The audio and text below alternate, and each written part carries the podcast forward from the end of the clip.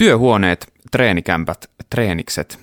Kiinnostavia paikkoja erityisesti siinä mielessä, että ainakin mulle työhuoneelle meneminen luo jonkunlaista ajatusta ja toivoa siitä, että siellä ollessaan tulisi myös saada aikaiseksi jotain. Suuri osa luovan työn vaiheesta on kuitenkin luonteeltaan sellaista, että ei aikaansaamista tai tuloksia voi ainakaan kovin selkeillä mittareilla mitata.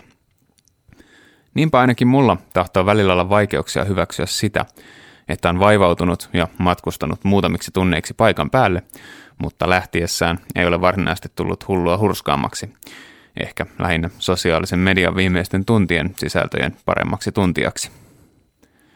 Vaikka eihän se tietenkään niin yksinkertaista ole.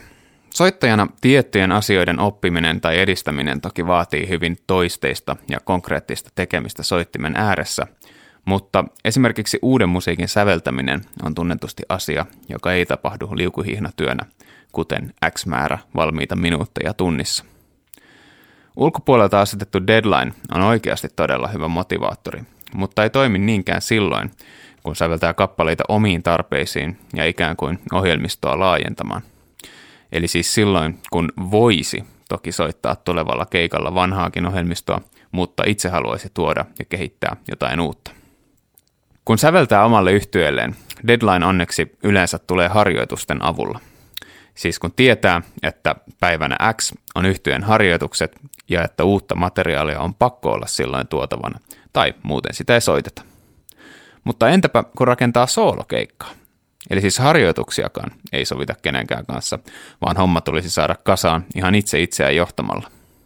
Tällainen oli kerran tilanne muistaakseni syksyllä 2014 – Olin uskollisesti viettänyt työhuoneella päiviä ilman sen kummallisempaa saldoa, kunnes eräänä iltapäivänä olin jo takki päällä ja kengät jalassa väsyneenä sulkemassa ovea, kun tuli vielä ajatus kokeilla erästä ideaa vibrafonin ääressä. Kappale oli muutamassa minuutissa valmis ja äänitetty demoksi saaden nimekseen erikoiseen syntytapaansa viitaten Mystic Energy. Tälle albumille olen kuitenkin halunnut suomentaa kaikki nimet, koska, no, suomen kieli on sen arvoinen. Joten alun perin soolovibrafonille sävelletystä Mystic Energystä tuli trio-versiona levyn nimikkobiisi Soiva. Siinä lepäillään rauhassa ja pitkään pirteässä C-duurimaisemassa, välillä toki moduloiden, kenties hiukan kansanmusiikkivaikutteinkin.